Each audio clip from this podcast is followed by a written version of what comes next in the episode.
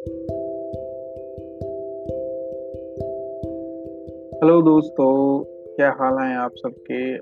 Hope आप अच्छा कर रहे होंगे लाइफ में और आज हम आपके साथ डिस्कस करने वाले हैं गेट एग्ज़ाम की प्रिपरेशन की कुछ टिप्स। तो चलिए शुरू करते हैं। तो जब हम डिस्कस करते हैं तो सबसे पहला पॉइंट किसी भी एग्ज़ाम की प्रिपरेशन के लिए आता है उसका सिलेबस और पैटर्न को जानना। तो गेट एग्ज़ाम के केस में भी यही सच है कि अगर हमको गेट के एग्ज़ाम का सिलेबस पता है और पैटर्न पता है तो हम बहुत अच्छे से एग्ज़ाम को समझ पाएँगे और उसी के हिसाब से हम तैयारी अपनी शुरू कर पाएँगे। तो पहली चीज़ है कि उसका गेट का सिलेबस क्या है? गेट का सिलेबस हमेशा सब्जेक्ट वाइज होता है, जो सब्जेक्ट आपने अपने बीटेक में पढ़े हैं, उन्हीं से रिलेटेड जो कोर सब्जेक्ट्स होते हैं, उन्हीं से रिलेटेड गेट का सिलेबस होता है।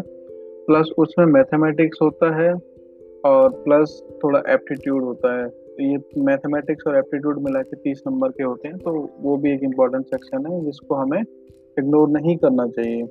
ओके सो पहला पॉइंट था understand the GATE syllabus and pattern second point यहाँ पे हो सकता है कि जब हमें गेट का सिलेबस पता चल चुका है कि कौन सा सब्जेक्ट में क्या आने वाला है तो उसके बाद सेकंड पॉइंट बनता है कि किसी भी पर्टिकुलर सब्जेक्ट की जो कि एग्ज़ाम में आएगा बेस्ट बुक कौन सी है?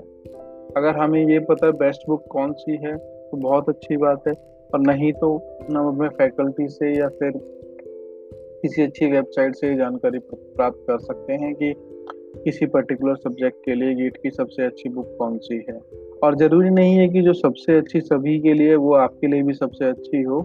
इसलिए आप ये कर सकते हैं कि अपने अंडर ग्रेजुएट में जो आपको सबसे अच्छी बुक लगी हो, जिससे आपको सबसे अच्छे से समझ, ज़्यादा अच्छे से समझ में आया हो, आप उस बुक को फॉलो कर सकते हैं।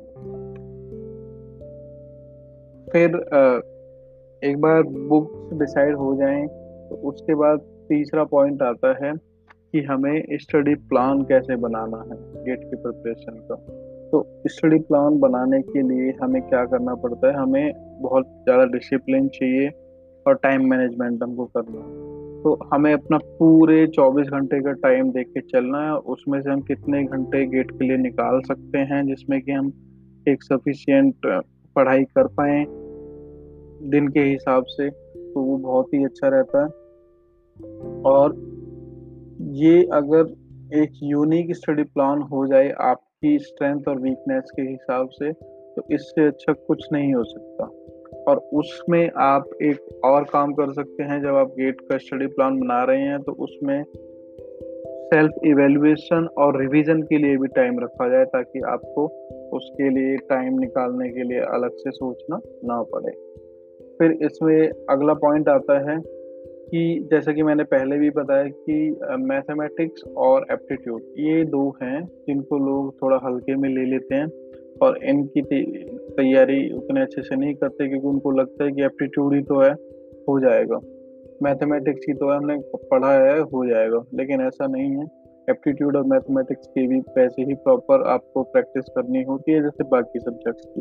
क्योंकि ये भी तीस नंबर के होते हैं और जब आपका गेट का स्कोर होगा उसमें ये नहीं देखा जाएगा कि आपने वो तीस नंबर किस सब्जेक्ट में स्कोर किए हैं? एप्टीट्यूड में किए हैं या फ्लूड मैकेनिक्स में किए हैं? वहाँ पे सब बराबर होता है क्योंकि टोटल मार्क्स के बेसिस पे आपको रैंक मिलती है। एक नंबर से भी रैंक में बहुत ज़्यादा फ़र्क आ जाता है, इसलिए एप्टीट्यूड मैथमेटिक्स को प्लीज़ हल्के में ना लें। उसके बाद अगला पॉइंट आता है कि क्या हमें नोट्स तैयार करने चाहिए? तो वो आपकी चॉइस है। अगर आपको लगता है कि आप बुक्स से उतने अच्छे से नहीं पढ़ पा रहे हैं तो और आपको नोट्स की ज़रूरत है तो ज़रूर तैयार कीजिए। और उसमें भी किसी की स्ट्रेटजी फॉलो मत कीजिए कि उस इंसान ने गेट में रैंक वन पाई थी और उसकी ये आ, ऐसे वो नोट्स तैयार करते तो नहीं ऐसा नहीं करना है। जो नोट जो तरीका आपको सबसे अच्छे समझ में आता है नोट्स तैयार करने का अपने जो आपने अभी तक फॉलो किया है, अपने चार साल के इस सफ़र में, वही आप यहाँ पे भी फॉलो कर सकते हैं। और ज़रूरी नहीं है कि हर किसी टॉपिक पर नोट्स बनाने की ज़रूरत हो। आप उस टॉपिक पर नोट्स बना सकते हैं जो आपको थोड़ा डिफ़िकल्ट लगता है, लेकिन वो बहुत ज़्यादा रिलेवेंट है गेट के हिसाब से। ठीक है? उसके बाद अगला पॉइंट आता है कि गेट के एग्ज़ाम में डीप नॉलेज नहीं चाहिए बट जो चाहिए वो है बेसिक नॉलेज अगर आपको किसी सब्जेक्ट की बेसिक बेसिक्स नहीं पता है तो आप गेट का एग्ज़ाम क्लियर नहीं कर पाएँगे। इसलिए फोकस कीजिए कि गेट की जो कॉन्सेप्चुअल नॉलेज है सब्जेक्ट वाइज वो आपको हो और आप उस पर क्वेश्चन सॉल्व कर पा रहे हो। अगर ऐसा नहीं कर पा रहे हैं तो कहीं ना कहीं कोई कमी है जिस पे आपको ध्यान देना पड़ेगा। बेसिक्स को क्लियर करने के लिए। उसके बाद एक चीज़ आती है जिसको हम पूरी तरह से इग्नोर कर देते हैं, वो है वर्चुअल कैलकुलेटर हमें लगता है कि हम एग्ज़ाम में जब बैठेंगे, उस टाइम पे सॉल्व करेंगे वर्चुअल कैलकुलेटर से तो हो जाएगा। लेकिन होता क्या है कि आपको वर्चुअल कैलकुलेटर यूज़ करने की आदत नहीं होती है और वहाँ पे आप फंस जाते हैं, क्योंकि गेट में टाइम मैनेजमेंट का भी बहुत असर होता है स्कोर पे। और अगर आप वर्चुअल कैलकुलेटर की प्रैक्टिस नहीं किए हो पहले तो वहाँ पे आपको टाइम लगना ही लगना है। डबल टाइम भी लग सकता है। अगर आप प्रैक्टिस करते तो आप आधे टाइम में उस काम को कर सकते थे कैलकुलेटर से। लेकिन अभी अगर आपने नहीं प्रैक्टिस किया तो डबल या उससे ज़्यादा टाइम भी आपको लग सकता है एक क्वेश्चन सॉल्व करने में। इसलिए मैं आपको यही एडवाइस दूँगा कि वर्चुअल कैलकुलेटर की जितनी प्रैक्टिस कर सकते हैं, कर लें। और आजकल जितने भी मॉक टेस्ट सीरीज़ होती हैं, उनमें वर्चुअल कैलकुलेटर होता ही है तो आपको उतना परेशान होने की ज़रूरत नहीं है, बस अपना मॉक टेस्ट देते रहिए।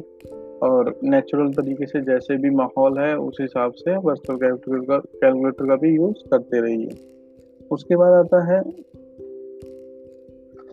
उसके बाद आता है कि जब आपने सब्जेक्ट को पढ़ लिया, समझ लिया, उसका एग्ज़ाम मॉक टेस्ट भी दे दिया।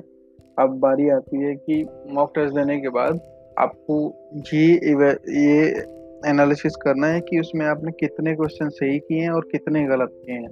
और जो सही किए हैं, वो कौन से में सबसे ज़्यादा किए हैं और जो गलत किए हैं, वो कौन से में सबसे ज़्यादा किए तो इससे आपको ये पता चल जाएगा और अगर आप यही पैटर्न आपका सही और गलत का बार बार फॉलो हो रहा है उससे आपको ये पता चल जाएगा कि आप उस पर्टिकुलर सब्जेक्ट में स्ट्रांग हैं या वीक हैं।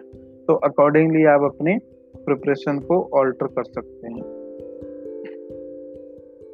फिर आता है रिवीजन रिवीजन करना बहुत ज़रूरी है, इसलिए अपने टाइम टेबल में रिवीजन के लिए भी थोड़ा टाइम निकालें और टाइम रखें और उसके साथ रिवीजन करते रहें। और इन और जो सबसे अच्छा और बेस्ट टिप है आज का, वो ये है कि आप एक किसी एक अच्छी गेट एकेडमी का मॉक टेस्ट सीरीज़ खरीद लें और उनकी प्रैक्टिस पहले दिन से ही स्टार्ट कर दें मेरे हिसाब से। क्योंकि पहले दिन से मैं इसलिए कह रहा हूँ क्योंकि आपने वो सब्जेक्ट्स ऑलरेडी पढ़े हुए हैं तो आप उसको दोबारा पढ़ के कुछ नहीं कर पाएँगे, उससे अच्छा होगा कि आप डायरेक्ट क्वेश्चन सॉल्व करना स्टार्ट करें। शुरुआत में थोड़ी गलतियाँ ज़रूर होंगी, लेकिन जैसे जैसे आप प्रैक्टिस करेंगे तो आपके कॉन्सेप्ट बिना रिवीजन के भी क्लियर होते चले जाएँगे। इसलिए प्रैक्टिस जितनी ज़्यादा आप कर सकते हैं, वो करें। तो दोस्तों, यही थे आज के टिप्स गेट एग्ज़ाम की प्रिपरेशन के, और इसी के साथ मैं समाप्त करना चाहूँगा, और आप सभी को थैंक यू बोलना चाहूँगा इतना पेशेंस रखने के लिए और मेरा ये पॉडकास्ट सुनने के लिए। और इसमें मैं आपको बताना चाहूँगा कि ये आपके लिए बहुत ज़्यादा इम्पोर्टेंट हो सकता है आपके लिए और आपके बाकी दोस्तों के लिए जो वीट एग्ज़ाम को प्रिपेयर कर रहे हैं। तो अगर आपको ये पॉडकास्ट ये ऑडियो अच्छा लगा है तो इसको आप अपने बाकी दोस्तों के साथ भी शेयर कर सकते हैं। तो इसी के साथ मैं समाप्त करना चाहूँगा। आप सभी का बहुत बहुत धन्यवाद और जय हिंद, जय भारत। और इस ऑडियो को आगे जितना शेयर कर सकते हैं, शेयर करें। धन्यवाद।